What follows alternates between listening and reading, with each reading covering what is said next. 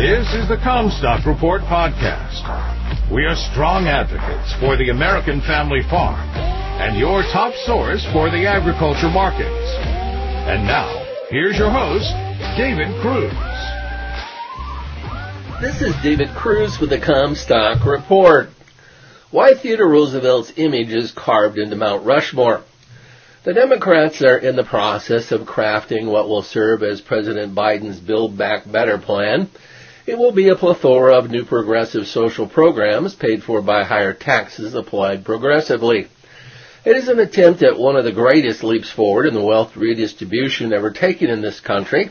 It will not be what the Bernie Sanders led progressives were hoping for, because of the welcome intransigence of two Democratic senators, Joe Manchin and Kyrsten Sinema, who are moderates and are key votes to passage. They have trimmed the sails of this vessel of wealth redistribution, but will not sink it.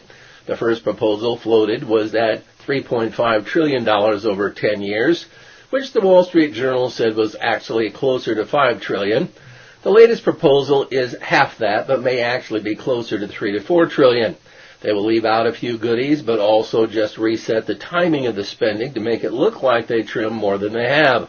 I find that I agree with a lot of the comments and observations of Senator Joe Manchin, who says that he is concerned about turning the country into an entitlement-based socialistic society. He sounds the most like Theodore Roosevelt to me. On his whistle-stop Roosevelt Express train tour of the country in 1903, Roosevelt spoke briefly in Yankton, South Dakota. Everyone at times needs help. Each of us should be only too glad to extend a helping hand in such a case.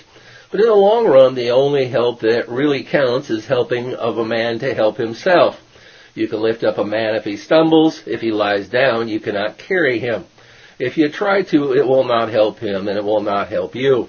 So fundamentally, it must rest upon yourself to win success as I said, law can do something, wise legislation, wise administration of government can do something, unquote.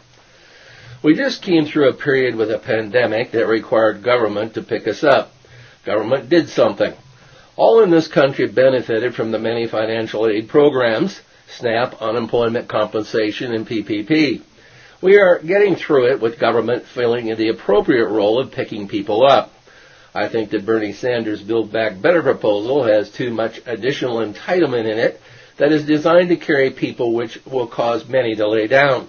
When we have not yet figured out how to pay into the future for the entitlements already on the books, they want to add additional coverage to Medicare when Medicare is already projected to go insolvent.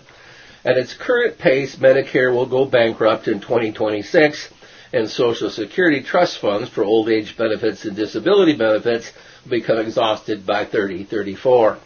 The television ads are prolific, letting those that may be eligible know about the benefits that they are missing out on and that recipients are entitled to, unquote.